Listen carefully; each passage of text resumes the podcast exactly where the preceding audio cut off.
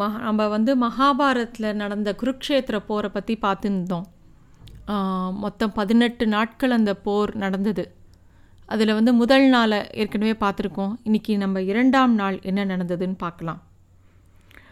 குருக்ஷேத்திர போர் நடக்கிறது ரெண்டு பக்கமும் பாண்டவ சைன்யமும் ஒரு பக்கம் கௌரவ சைன்யமும் பயங்கரமாக மோதின்னு இருக்கா. பாண்டவர்களோட அணிவகுப்பை சிதறடிக்கிறார் பீஷ்மர். அவருடைய தேர் எந்த பக்கம் திரும்பினாலும் அந்த இடமே பிணக்காடாகிறதாம். அவ்வளோ ஒரு பெரிய வல்லமை படைத்தவர் அந்த பீஷ்மர்.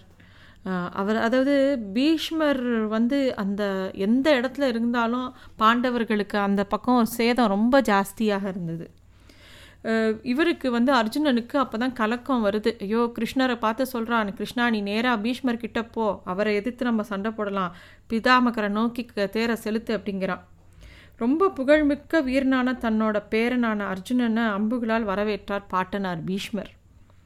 அதாவது பீ பீஷ்ம ப பிதாமகர் வந்து நம்மளோ துரியோதனனுக்கு நன்னா தெரியும். பீஷ்மர் வந்து ரொம்ப பெரிய மிகப்பெரிய சொத்துன்னு சொல்லிட்டோம் அவர் ஏற்கனவே அவனோட படைகளுக்கு என்ன சொல்லி வச்சுருந்தானா பீஷ்மர் நமக்கு பெரிய சொத்து அவரை நோக்கி யார் வந்தாலும் அவரை நீங்கள் பாதுகாக்கணும். அவரே மிகச்சிறந்த வீரர். இருந்தாலும் அவருக்கு எந்த ஒரு கஷ்டமும் வராமல் சுற்றி எல்லாரும் அவரை காப்பாற்றணும் அவரை சுற்றி இருக்கணும் ஒரு அரண் மாதிரி இருக்கணும்னு சொல்லி வச்சுருந்தான். பீஷ்மர் வந்து அதாவது அர்ஜுனன் வந்து எதிர்க்கக்கூடிய ஆற்றல் மிக்கவர் மூணே பேர் தான் கௌரவ படையில். ஒன்று பீஷ்மர் ஒன்று துரோணர் ஒருத்தர் கண்ண கர்ணன். இந்த மூணு பேர் தான் வந்து அர்ஜுனனோட வலிமைக்கு எதிர்த்தாப்பில் நிற்க முடியும்.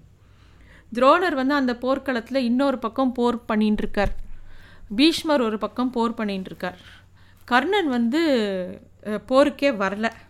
கர்ணன் ஏன் இப்போ தொடக்கத்தில் போரில் கலந்துக்கலங்கன்னா அதுக்கு பின்னாடி ஒரு பெரிய விஷயம் இருக்குது கர்ணனோட ஆற்றலையோ வீரத்தையோ பிதாமகனுக்கு எப்போ பாரு ஒரு அவரை குறைச்சி மதிப்பிடலை. ஆனால் அவனோட அவனை பற்றி குறைவாகவே பேசியிருந்தார் பீஷ்மர். அது அவனுக்கு ஒரு வெறுப்பு இருந்தது.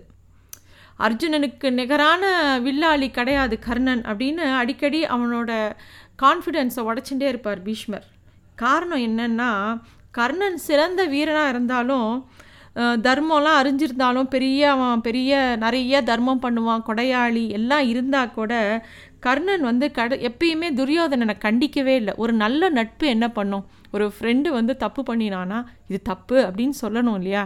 கர்ணன் அதை பண்ணவே இல்லை. துரியோதன் எத்தனை அக்கிரமம் பண்ணினாலும் பேசாமல் இன்னும் இன்னும் ஏற்றி விட்டுருந்தான். ஏன்னா கர்ணனுக்கு வந்து அர்ஜுன் மேலே அவ்வளோ வெறுப்பு. அதனால துரியோதன் வந்து ஏதாவது க பாண்டவாளை ஏற்று சொல்லும்போது இன்னும் இன்னும் அவனுக்கு தூபம் போட்டு ஏற்றி ஏற்றி விட்டுருந்தான்.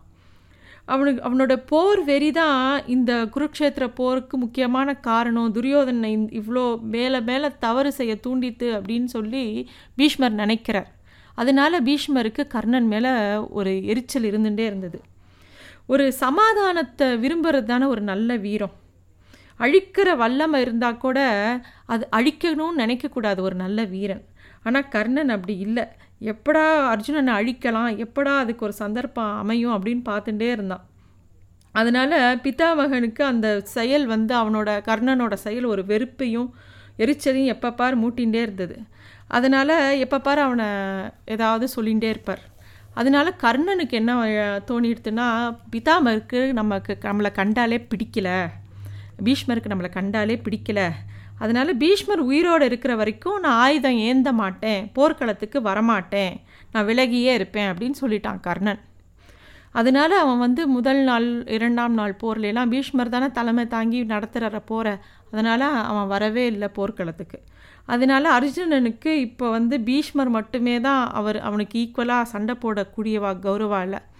து துரோணர் வந்து வேறு பக்கம் சண்டை போட்டுருக்கார் ஸோ அதனால் அர்ஜுனன் வந்து சராமாரியா வில் பொழிகிறான் இன்னொரு பக்கம் பீஷ்மர் அம்பா பொழிஞ்சின்னு இருக்கார் அர்ஜுனனோட ஆற்றலை அப்படியே அதை விட பேராற்றல் அர்ஜுனோட ஆற்றலை விட பேராற்றல் பீஷ்மருக்கு. அது நன்னா பளிச்சுன்னு தெரிஞ்சுது. கிருஷ்ணர் எவ்வளோ சாமர்த்தியமாக அர்ஜுனனோட தேரை ஓட்டினாலும் அதையும் மீறி பீ பீஷ்மரோட அம்புகள் வந்து அர்ஜுனன் மேலே பாஞ்சுட்டே இருந்தது. எங்கே அர்ஜுன எங்கே பீஷ்மர்னு கண்டு கொள்ள முடியாத அளவுக்கு அற்புதமாக தேர் ஓட்டினாராம் கிருஷ்ணர். அப்படியுமே பல காயங்கள் கிருஷ்ணர் மேலேயும் பட்டதான் அதை பார்த்தவொடனே அர்ஜுனனுக்கு பொறுக்கவே இல்லை. கிருஷ்ணருக்கு அடிபடுறது அப்படின்னு பார்த்தவொடனே அர்ஜுனனுக்கு இன்னும் வெறி வருது.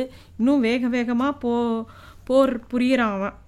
இவங்க இந்த மாதிரி ஒரு பக்கம் போர் நடந்துட்டுருக்கு அதாவது கிருஷ்ணர் ஓட்டின தேர் எப்படி இருந்ததுன்னா அது ஒரு பக்கம் நிற்கிறது அசையிறது ஊர்ந்து போகிறது வேகமாக போகிறது வளைஞ்சு போகிறது ஒரு தேர் வந்து இந்த மாதிரிலாம் வளையுமா அப்படிங்கிற க நமக்கு தெரியாத அளவுக்கு அப்படி செலுத்துகிறாராம் இது ஒரு பக்கம் இருக்க இன்னொரு பக்கம் பாண்டவர்களோட தலைவனான திருஷ்டத்யும்னன் வந்து துரோணரோட சண்டை போட்டுருக்கான் துரோணர் துரோணர் முன்னாடி அப்படியே திண்டாடின்னு இருக்கான் அவன்.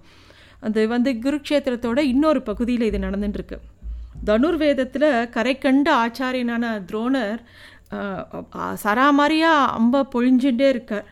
இந்த திருஷ்டத்திம்னனுக்கு முகத்தில் அப்படி ஒரு ஆங்காரம் துரோணரை பார்த்து எப்படியாவது அவரை கொண்டுடணும் அப்படின்னு நினச்சிட்டு வேக வேகமாக அம்ப பொழிஞ்சின்னு இருக்கான். இந்த திருஷ்டத்திம்னன் யார்? அவன்தான் துருபதனோட புள்ள. இந்த துரோணரை கொல்வதற்காகவே துருபதன் வேண்டி தவம் இருந்து பெற்ற புள்ள வந்து திருஷ்டத்திம்னன் அந்த என்ன கதைன்னு யோசித்தோன்னா துருபதனும் துரோணரும் ஒரே ஆசிரியர்கிட்ட பயின்றவா. ரெண்டு பேரும் ஸ்கூல்மேட்ஸ் ரொம்ப ரொம்ப அன்பாக பழகினவா.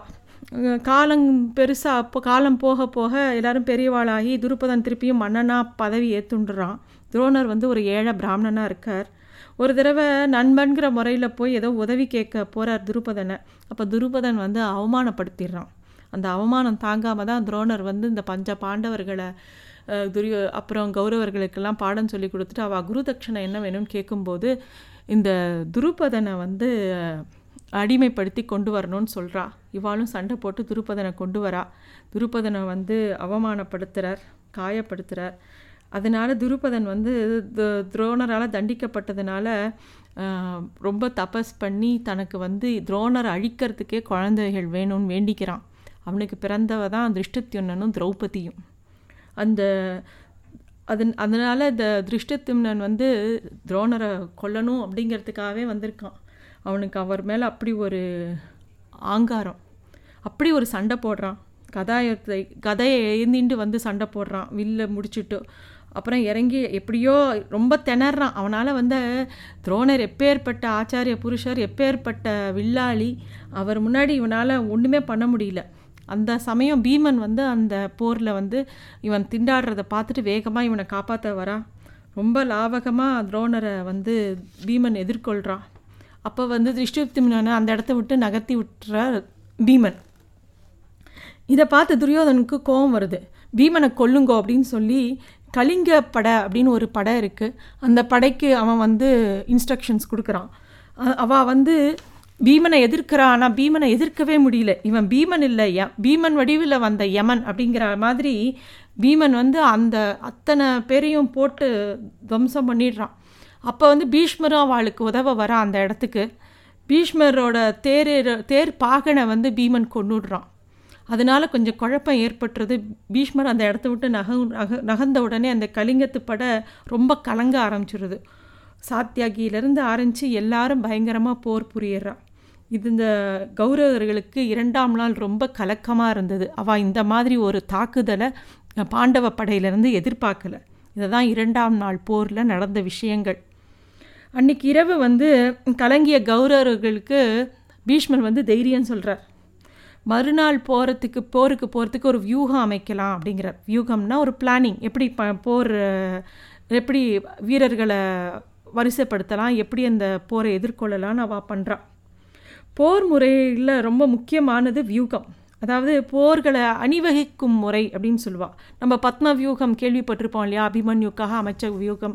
அது மாதிரி எந்த மாதிரி வியூகம் அமைக்கலான்னு அன்றைக்கி பேசும்போது அவள் யோசிக்கிற வியூகம் வந்து கருட வியூகம் அப்படின்னு சொல்லி ஒரு வியூகத்தை பண்ணலாம் அப்படின்னு இரண்டாம் நாள் அன்றைக்கி போர் முடிஞ்சோடனே அவள் பேசிக்கிறாள் இந்த கருட வியூகம் அப்படின்னா எப்படி இருக்கும்னா ஒரு கருடன் அதாவது கருட பறவை வந்து எப்படி தன்னோட சிறகை விரிச்சுண்டு உட்காண்டா எப்படி இருக்கும்? அந்த மாதிரி அந்த வியூகம் அமையுமா? அந்த கருடனோட மூக்கு கண் கழுத்து சிறகு முனைகள் உடல் பின்புறம் எல்லா பகுதியிலையும் கொண்டு அந்த ப படைகள் அணிவகுக்குமா? அந்த முக்கியமான பிரதானமான பகுதிகளில் முக்கியப்பட்டவா தலைவர்கள்லாம் அந்தந்த இடத்த லீட் பண்ணுவாள் முக்கியமாக பகுதி அதோட மூக்கு பகுதியில் முக்கியமான அதாவது கூர்மையான மூக்கு பகுதியில் முதல்ல இருக்கக்கூடிய இடத்துல பீஷ்மர் கண் பகுதியில் சல்லியன் அப்புறம் வந்து சிறகுகளில் ஒரு பக்கத்தில் தோ துரோணர் இன்னொரு பக்கத்தில் துச்சாதனன் அப்புறம் வந்து கழுத்து பகுதியில் ஜெயத்ரதன் உடல் பகுதியில் துரியோதனன் இந்த மாதிரி அவள் வந்து ஒரு வியூகத்தை அமைக்கிறா. இந்த குருக்ஷேத்திர போர்க்களத்தில் அமை சொல்லக்கூடிய பல வியூகங்கள் இருக்குது சில இதுகளுக்கு விளக்கங்கள் இருக்குது சில இதுக்கு இல்லை. இதில் வந்து இந்த மாதிரி முக்கியமாக அண் அணிவகுக்கப்படும் வியூகங்களுக்கு முக்கியமான ஒரு விஷயம் என்னென்னா இது உடைக்கப்படாமல் பாதுகாக்கணும். ஏன்னா உடைச்சி ஒருத்தன் உள்ளே வந்து படைகளை நிலைகுலைக வச்சுட்டான்னா அப்புறம் உயிர் சேதமும் உயிர் பலியும் ரொம்ப மோசமாக இருக்கும். அதனால் இந்த வியூகம் அமைக்கிறதே ஒரு பெரிய விஷயம். அது அவள் வந்து ஆலோசித்து எப்படி பண்ணலான்னு யோசிச்சுட்டு இருக்கா. இதுதான் இரண்டாம் நாள் குருக்ஷேத்திரத்தில் நடந்த ஒரு விஷயம். நன்றி.